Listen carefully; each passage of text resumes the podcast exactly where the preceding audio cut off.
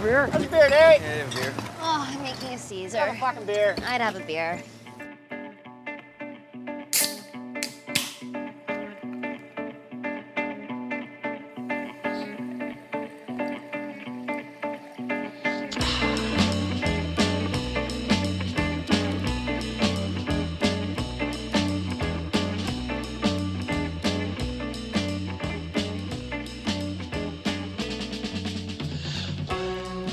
Welcome to the local, where locals talk local beer and brewing. This is our right. second episode, and I'm really quite excited today, being a bit of fanboy of sorts. Um, with no disrespect to our last guest, Jake from Dayton's. Um, today's guest, I'm a little bit giddy about because I get to talk to someone who has been making some of my favorite beer locally. Um, it's Matt Houghton from Boatrocker Brewers and Distillers. Welcome, Matt. Hello, how are you? Yeah, good. Thank you so much for coming on. That's a pleasure. That's a pleasure. So, Matt, um, it's a busy time down at Boatrocker at the moment because something that comes out every year around about this time is a dark and roasty friend we like to call Ramjet. So, Matt, um, let's forget about Ramjet for one moment. People might be interested about your journey. Do you want to tell us how you started rocking the boat and how it all began? Absolutely. Um, look, I've been I've brewing for many, many years since I was 15. Um, before I was legally allowed to, to homebrew, and then the, the the TV show called The Beer Hunter, which had Michael Jackson, uh, was on SBS at a similar time, and I was absolutely fascinated by uh, this little man going around tasting all these beers at different breweries, and it really struck me. Uh, I also wanted to travel through Europe. Uh, the idea of you know hiring or buying a Kombi van and, going through driving through Europe uh, was was definitely high on my list of things to do. Um, so it's sort of like it, cons- everything just sort of came together at once with wanting to travel, uh, interest in beer, and then this TV show um, and seeing all these places with what was an absolutely fascinating thing for me at the time, um, and still is fascinating from a, a social perspective. And the historical importance of beer and society and everything else is amazing. So I, I was, you know, always dreaming of it, I guess. And then finally saved up enough money, uh, finished uh, my first university course uh, doing science at La Trobe, and then did some bar work. Um, prior to that as well, I a, a really eye-opening thing was working at, at Stephanie Alexander's restaurant, Stephanie's. Uh-huh. Uh, so that was a, a, a good introduction to fine food and uh, food service and understanding of flavors and working with small producers, which is what Stephanie did. hmm We help us more in uh, more recently once we have our own venue and own business, uh, being able to deal with those producers um, and working with farmers and things like that, trying to get produce for certain beers. But I'm digressing. Uh, then we we then uh, saved up enough money after working at restaurants, bar shifts, and all that sort of stuff, uh, and back through Europe with uh, my pocket guide to beer, as pretty much my guidebook, um, which basically listed all the, the top bars, beer bars, and uh, breweries throughout uh, the world. Um, I was pretty much to, to Europe for my my year of, backpacking, and uh, my first port of call was Cantillon Nice. um, and went to Brussels. I'd lost my luggage. Um, good old Qantas back then. So nothing's changed much. Um, and then landed there. Uh, went to, to the Cantillon and, and was uh, not really given a tour. Was told, "Here's a little piece of paper." Uh, you paid back then. It was five Belgian francs, um, and walk around uh, little thing saying, "Yeah, this is the this is the cool ship. This is the this. This is the that." Um, and then at the end, you get a, a, free glass of um, their their lambic. Oh, wow. Um, An old lady came out with a glass, uh, sorry, a ceramic jug, poured a glass, and never had anything like it. It was mind blown from from the very first moment. I think that's what really got me thinking about beer history, um, barrels, oak aging, and then different techniques. Um, I've, I've definitely played around with uh, some simple uh, kettle souring. Uh, the, the Complete Joy of Homebrewing had a, a page on how to sour mash, um, which I'd, I'd sort of done once. uh, and thought it was all right. Didn't didn't really think it was that good. Um, but back to my bad homebrew skills at the time. Coming back to Australia, like it was VB.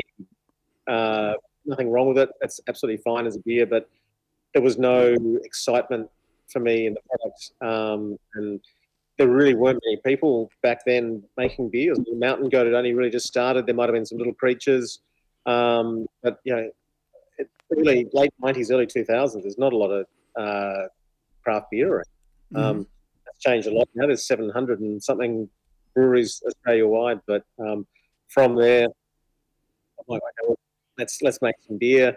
Uh, started brewing at uh, Ballarat and uh, also did a photography degree at RMIT. Um, so held me in good stead for you know designing all the labels and uh, utilizing you know, other techniques for building websites and stuff. To when we first got the, the business up and running, we were going to build a brewery proper, but what happened was that the um, the GFC came along, uh-huh. uh, and that sort of put paid to those plans. So we we'd already had homebrew recipes for a pale ale uh, and amongst other beers. Um, the pale ale was Alpha Queen, so we went and got that contracted at Southern Bay.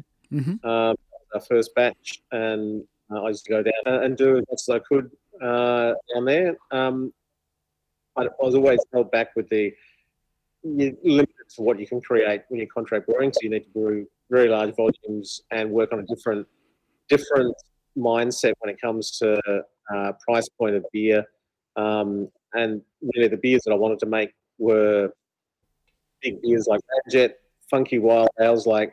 Um, you know, not that I've ever got to a point where I think they're as good, but you know, Drie Fonteinen, Boon, um, all those beers, plus other ones. You know, uh, the Alpha Pale Ale, Sierra Nevada was was a big uh, um, part of, I guess, the inspiration for that, as was Little Creatures back in the day. Um, you know, amazing beer, really. Yeah, absolutely. Very long, very long-winded answer to that question about how we got started. I remember um, riding my bike down there um, to the brewery one afternoon when I lived much closer to um, to Boatrocker. In fact, it was the local for me. Um, Mhm. And I remember you were having a go at making a coolship, and it was out of an old um, dairy uh, vessel right, of some sort. that, Yeah, yeah, you still using that? Yeah, we do. Yeah, yeah. Like, and a, a coolship. The, the hardest part, like, Melbourne is okay for spontaneous ferments, but it's not as consistent, I think, as uh, the the northern hemisphere. Yep. Um, particularly with temperature, but we still have our coolship. Yep, uh, across the road, so we use it. Um, for a, a number of different beers, but also we use it for uh, uh, rye. So we have a coolship rye. So we uh, spontaneously the rye wash, and then we fill that um, to turn it into a, a, a like a rye whiskey. Yeah, wonderful. That's cool. Um, so speaking of all things wonderful, um, we're here to talk about Ramjet. So what I might do is I've they're in cans now, so I'm gonna open up one. Um, Open mine as well. hey, there we go. Nice.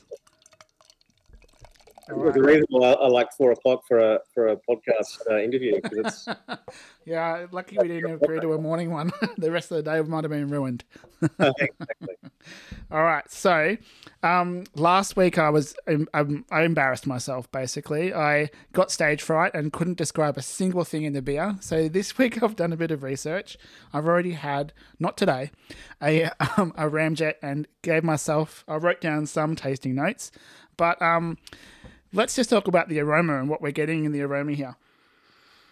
So, um, Matt, we might even just do a, a one for one here. So, I originally, oh, initially, I should say, I get um, a big hit of that whiskey barrel that um, obviously imparts a lot of character in this beer. That's right. Yeah. No, for me, whiskey is the first sort of thing to, to I wouldn't call it blow off, but uh, to become readily apparent on the nose. Um, And interestingly That's what enough, gives way to, to that oak character coming through, and also some some dried fruits. Um, that that I to say hint of red wine um, coming through as well. hmm I get that real vanilla in that oak um, character that you um, that you just mentioned.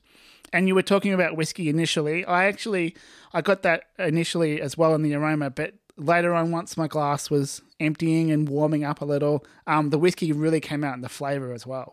Yeah, yeah, absolutely. I think that's one of the, the beauties of, of not just Ramjet, but any any big imperial barrel aged beer.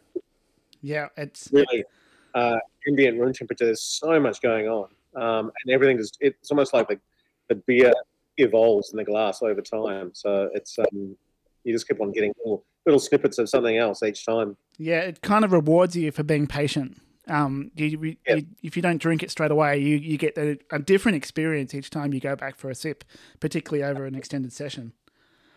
Um, we don't have that long today to, to sit here and drink a, a Ramjet. Uh, it, I enjoyed it over a long time when I had it uh, initially. Um, en- enjoyed the sort of dark chocolate and um, umami character that came through um, Yep, as well. Really, it's really lovely, yeah, that, that dark chocolate, almost like the Lindt, hmm eighty percent. Um, it's got that real sort of, I don't know, rich cocoa-y, um, and then that yeah, that, that classic umami character that comes from aging the barrel aged. Um, uh, So speaking of barrel, barrel aging, I should say, um, how long does it spend in barrels generally? Your Ramjet? So Ramjet, uh, I guess I'll, I'll call it Ramjet. Because we have Roger Ramjet, which is a, a different, the same, same but different, same recipe but different barrel. Mhm. Um, we found that uh, look, the, the barrels that we get from Starward are always. Uh, I ring up Nace, the head distiller at Starward, and say, that we're, we're doing a Ramjet. Can I have some barrels, please?" And he's like, "Yep. How many do you want?" Um, they're always emptied pretty much the day before or that day, and then we get them couriered over.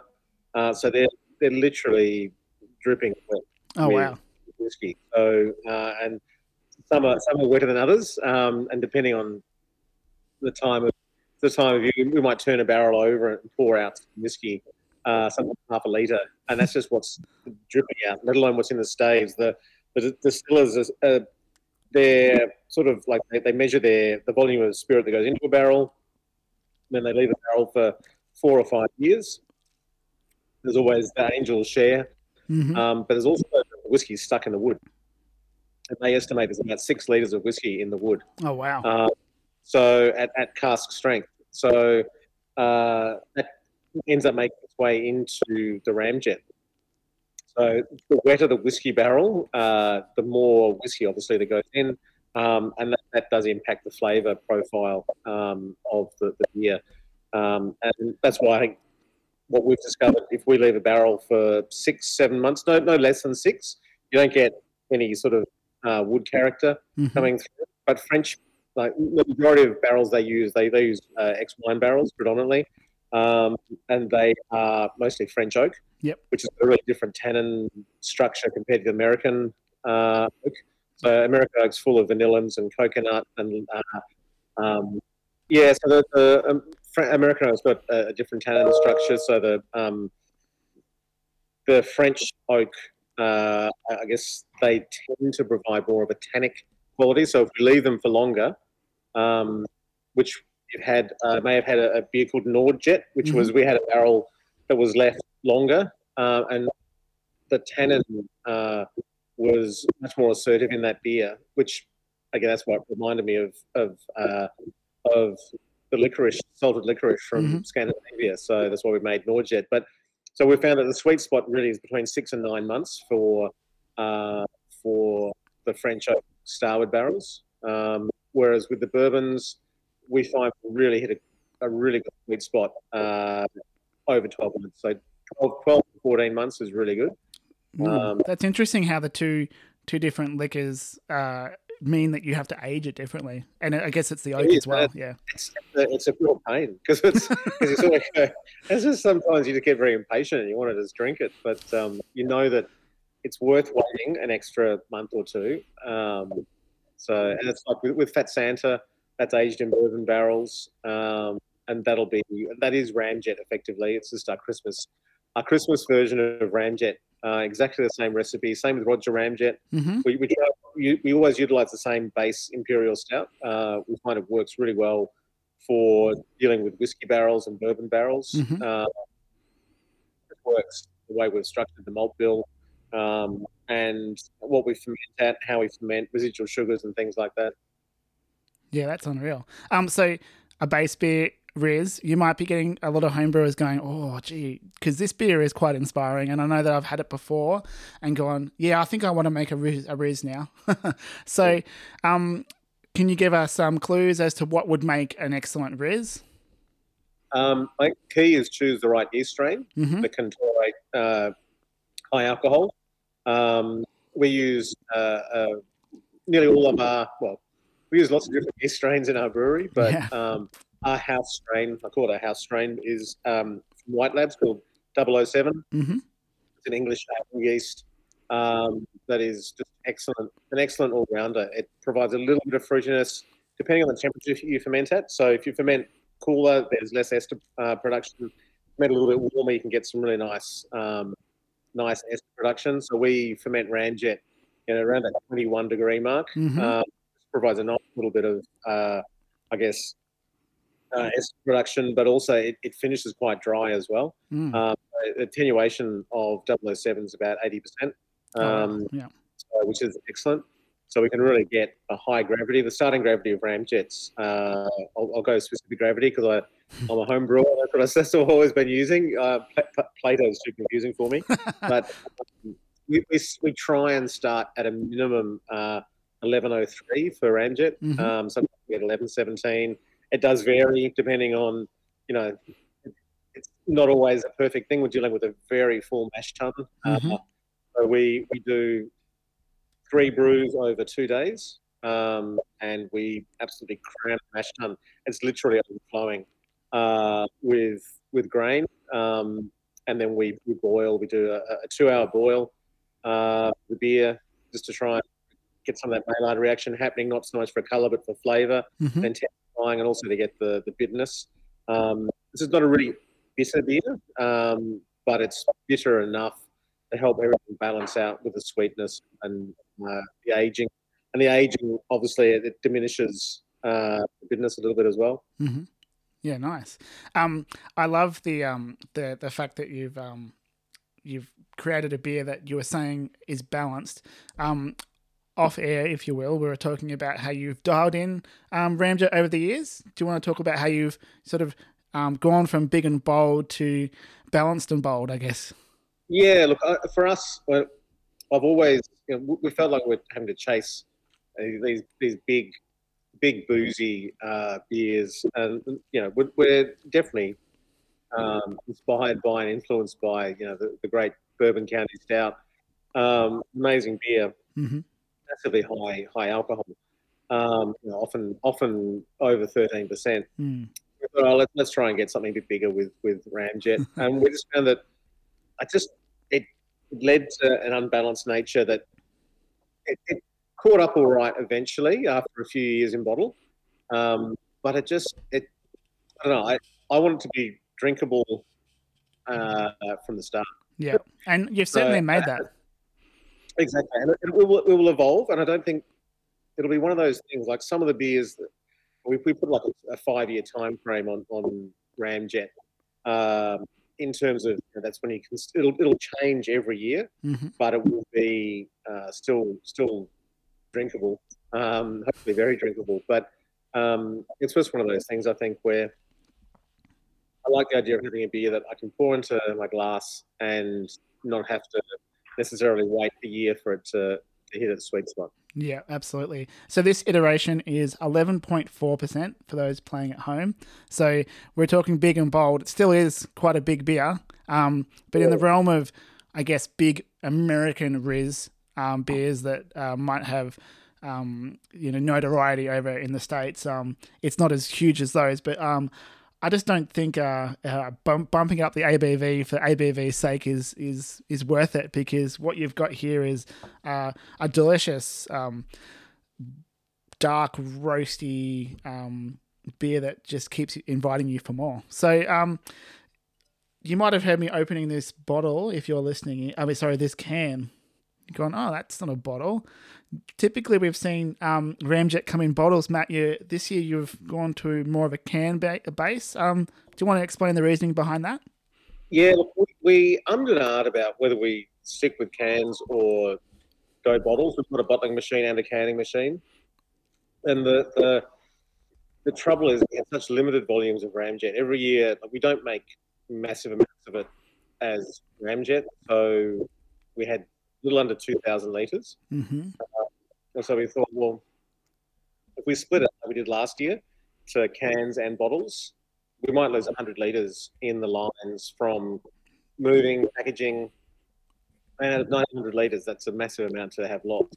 So where we run the canning machine, we can actually have less losses with the canning than we do with the bottling. Uh-huh. Um, because the trouble with bottling, excuse me, um, if you have one head that's not filling correctly and they've got a low fill, you, you've lost the beer. Yeah, but your staff are happy. I'm very happy. Yeah. So, so we we we ended up going. Well, let's let's just we did a, a tiny amount in bottles for the Ramjet Day packs, hmm um, and then we thought let's just do cans. Yeah. So want to waste the beer, basically. And I, I wonder um, how that will change as um, as it evolves over the year. Um, those canned bo- um, versions versus the bottle versions. Um, and, yeah, we did a trial last year with uh, the release of, of both a can and a bottle, and we're going to wait. We're gonna, we'll try. I'd say if we try this year, may not be long enough to see the difference, but Mhm. maybe next year. Uh, that'll be two years, and we've got the, the side by side of can and bottle, Mhm. Uh, and see which one is holding up better. Um, and look, my mind is that I guess the oxidation is going to evolve the beer uh, that different in a bottle than it will in a can. Yeah. Um, because the, the, the can is a, a true hermetic seal, so it can't actually allow oxygen in, and it won't have any light either. So um, that will be really interesting to see better, and if those age uh, characteristics um, are, from you know that oxidation and and there's some light as well. Mm. I, I I let this one age around about a week, and I think it's doing all right.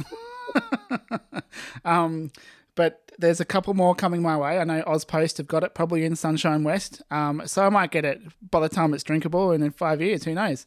Yeah, I know exactly. Hopefully, it, uh, good thing is it's not too hot at the moment, so That's true. Very true. So, if anyone's keen on buying a Boatrocker Ramjet, where where can they go?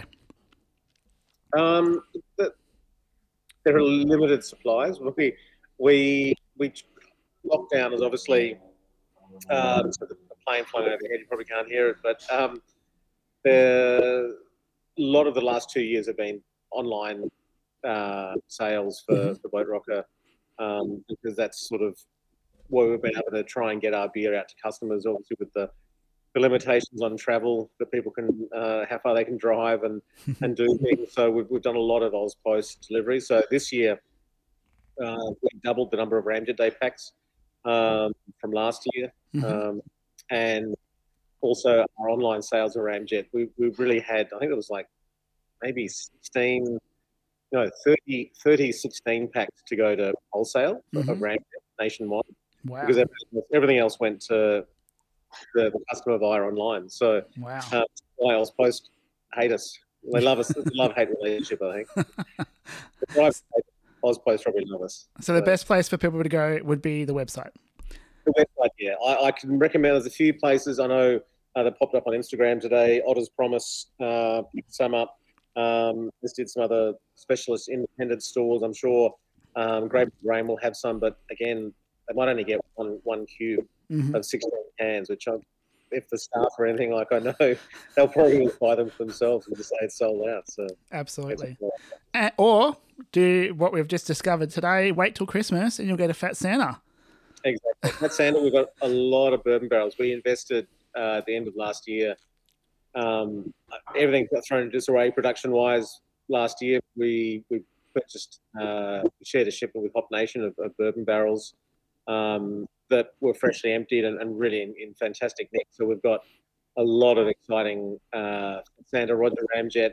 Um, we did a bourbon barrel aged version of Windmills and Weather Vanes, so that's sitting in bourbon barrels at the moment Cool. uh, which is the Demolon collab. Um, and then we've got some other crazy, crazy ideas coming out, all, all sort of using Ramjet uh, profiles. Nice. So, um, it sounds like we better follow the socials or keep on the um, newsletter for all those kind of beers coming out soon, Matt. Absolutely. Yeah, look, Yeah. social media is the best. It's the best spot to keep keep up. It can be a bit annoying at times, I'm sure, but um, we also have a newsletter. Subscribe, and uh, you'll find out we don't we don't pester too much just when the new beer is about to come out. So I figure that's, that's enough. Oh well, thank you so much for um, sharing at least half of this glass with me. I'm going to continue enjoying this for the rest of the um, rest of the, the daylight hours. I think um, because it's such a uh, a great sipper and it, it does open up and um, become more friendly. Let's say as Yeah, you as you let it-. I think it's one of those beers that if you have a, a good movie or a TV show, open it at the start, and then by the time the TV show or the movie finishes, you'll probably uh, come to the end of your glass. Yeah. So thank you so much, Matt, again for um, joining us on the local. Brilliant. Thank you. Much appreciated. I'm, I'm looking forward to getting you guys down to the barrel room when we're uh, able to. Yes, absolutely.